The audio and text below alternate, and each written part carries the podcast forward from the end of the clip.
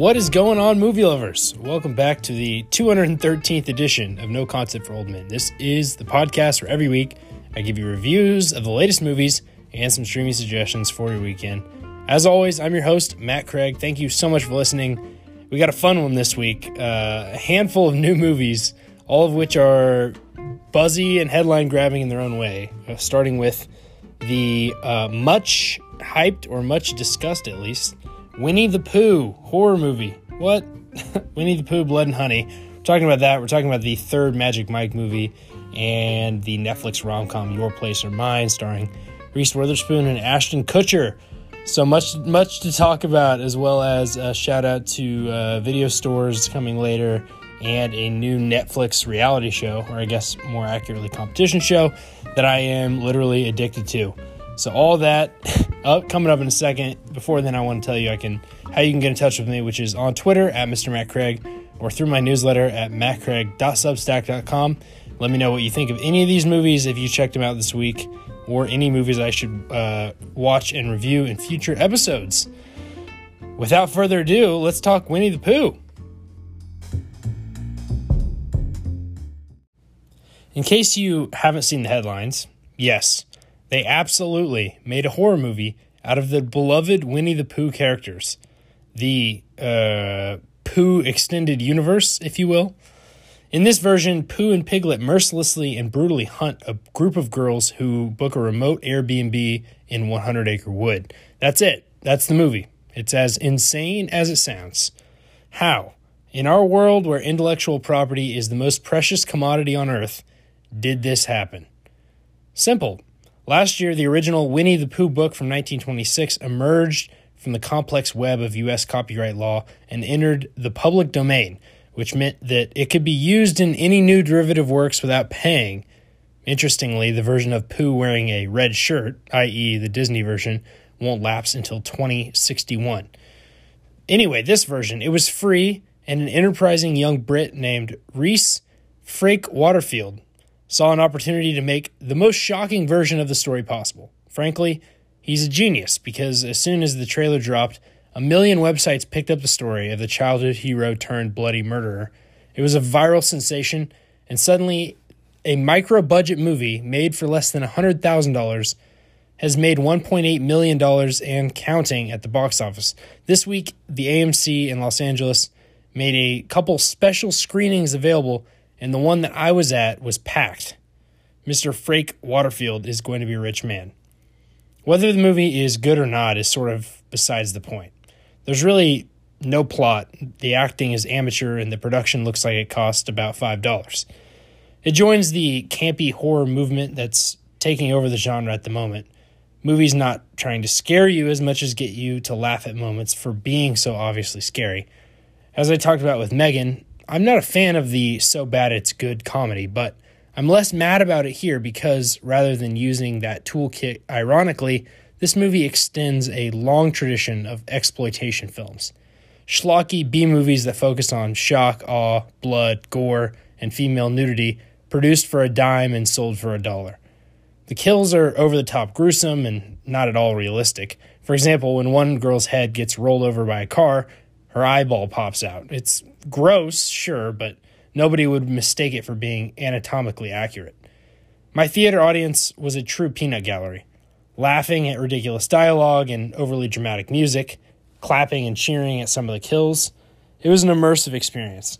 And though you won't likely likely watch this movie in a theater, I highly recommend getting a large group of people together and encouraging everyone to laugh and make commentary throughout the whole thing.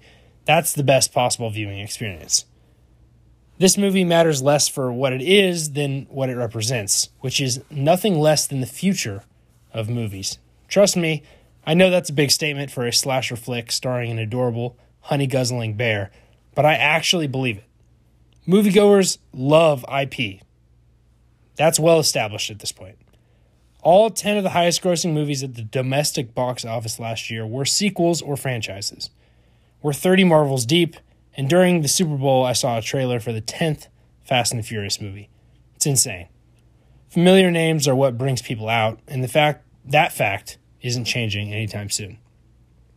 And the way copyright copyright law works, combined with when television was invented and popular culture rolled out over the past 100 years, more and more relevant IP is going to hit the public domain soon. In 2023, Sherlock Holmes. In 2024, Mickey Mouse, though that one is sure to spark a high profile legal challenge from Disney. Dozens of other smaller properties are hitting the market too. For the next generation of young filmmakers, IP could make an easy springboard to bigger exposure. Up until now, making an IP movie was exclusively for those with blockbuster budgets, and now someone can make a movie with a built in brand uh, recognition for less than $100,000. That's a massive opportunity. This time, it was a B movie, but next time it could be a clever creative indie about Sherlock Holmes. I'd watch that in a heartbeat. If that happens, then Winnie the Pooh Blood and Honey will be more than just an instant cult classic. It'll be a watershed moment in the indie film business. And then one day, people will use its IP to make a sequel. Most spoilers, but let's just say Tigger and Eeyore are still available and waiting by the phone, sharpening their axes. All right, two somethings new for you this week. Every week, I give you something new, something old, and something to stream. This week, first of all, I'm going to talk about Magic Mike's Last Dance, which is now in theaters. It would have been the feature film uh, if there wasn't a little movie called uh, Winnie the Pooh, Blood and Honey. But um, let's talk about Magic Mike. Okay, so there's a, a baseline of quality one can expect from director Steven Soderbergh. But it's also important for you all to remember that this man makes zero distinction between high art and low art. He's the only person you've ever heard of who will watch the reality show Below Deck, the French film Irma Vep, and Spielberg's Close Encounters of the Third Kind on the same day. Yes, if you haven't looked at his latest edition of his annual media diet, where he literally writes down everything he watches and reads in a year, I highly recommend it. I love Soderbergh because he's unafraid to just try stuff out, and he doesn't really care about his reputation or keeping his body of work pristine. Lately, that's meant a bunch of projects which feel insignificant. Unsane and High Flying Bird were shot on an iPhone, and Let Them All Talk was shot on a cruise ship. It's very different from the Netflix half baked complaint. These movies are fully considered, they just feel like the scratch pad rather than the masterpiece. That is perhaps even an overly generous reading of the third Magic Mike movie, which is thoroughly ridiculous and has little regard for narrative logic. On one hand, what do you expect? People come to a movie about male strippers for the same reason they might go to a male stripper show, and that reason is not because they're expecting Dostoevsky. But it's sad because the first Magic Mike is a legitimately great movie and was able to marry the high and the low. As we go along, it just feels like every good thing gets crushed underfoot of the franchise behemoth. This version isn't as fun and, dare I say, not even as sexy as the two previous entries. I'm sure it'll do fine commercially for obvious reasons, but readers of this newsletter would be best served to stay away and check out Soderbergh's other work. Last year's Kimi was awesome, for example, and that's now on HBO Max.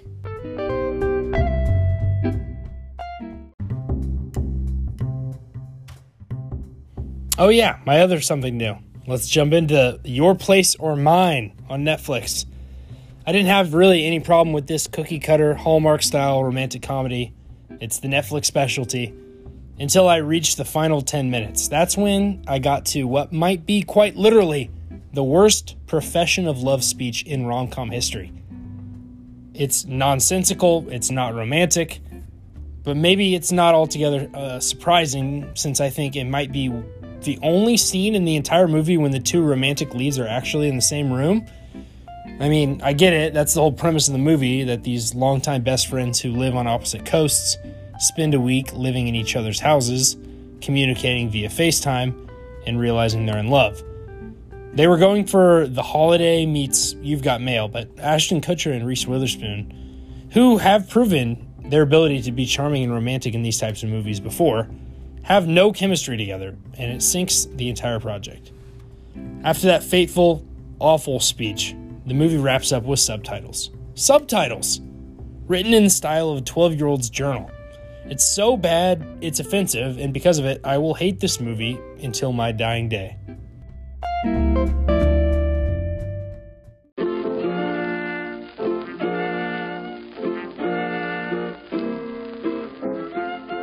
All right, this week's something old. It came out in 2000. It's called, well, its English title is Bread and Tulips. Its uh, Italian original title is Pane e Tulipani. uh, take a shot since I said something in Italian. Okay, I'm using this movie, which is currently unavailable to stream or rent. You won't be able to find it anywhere. I'm using it as an excuse to talk about physical video stores. For folks around my age and a little older, our introduction to movies was at Blockbuster and other similar establishments. I miss walking in with no idea what I want and confronting the walls of endless covers and then walking out being so excited to try something new. Nothing on streaming can compare to that. But today, I'm even going a step further in uh, giving a shout out to real video stores like the one I walked into in Los Angeles for the first time this week. These are palaces to cinephilia, with posters on the walls of obscure B movies no one has ever heard of, and the masked odor of marijuana covered by air fresheners. The movies are categorized by director, with colored tabs signaling the start of each one, complete with a photograph. The people who work in these shops seemingly know everything about movies. Let us not forget this is the environment that birthed Quentin Tarantino. And don't blink twice when you ask, and these people, they don't blink twice when you ask about an obscure Italian movie that you can't find anywhere on streaming. Coming in consistently is almost the equivalent to a graduate degree in film studies. No streaming service can replicate that. If you ever find one of these movie meccas, I'd recommend you check out this beautiful Italian romantic comedy about a middle aged woman refinding the meaning in her life after being left behind by her family's tour bus. The setting of Venice is gorgeous, the characters are lovable, and of course, the food looks delicious. It's so much better than the dime a dozen Netflix rom coms, it's really not even funny.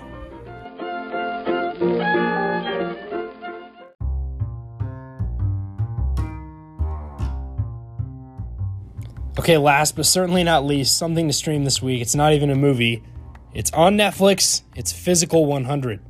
I didn't watch more movies this week to recommend to you all because most of my movie watching time has been monopolized by this Netflix competition show. It is addicting. I haven't been this hooked to a show since maybe Squid Game, which makes sense because this show is basically a real life version, minus the whole, you know, getting shot in the face part. The show has assembled 100 of the most fit people in Korea from every discipline wrestlers, crossfitters, gymnasts, bodybuilders, rugby players, etc., etc., and makes them face off against each other in extreme physical competitions. Win or go home. It's incredible to watch, and every episode ends on a cliffhanger that makes you pound the watch next button. Reality TV fans might also like Full Swing, the new F1 style documentary show following the PGA Tour. Personally, I found the tennis show Breakpoint more exciting, but getting a behind the scenes look at top golfers is undeniably awesome. As I told a friend this week, no matter how good the shows are, their true measure of success will be whether or not they can replicate the insane conversion rate of show watchers into legitimate fans of the sport that Drive to Survive has done. That seems like an impossible task to me.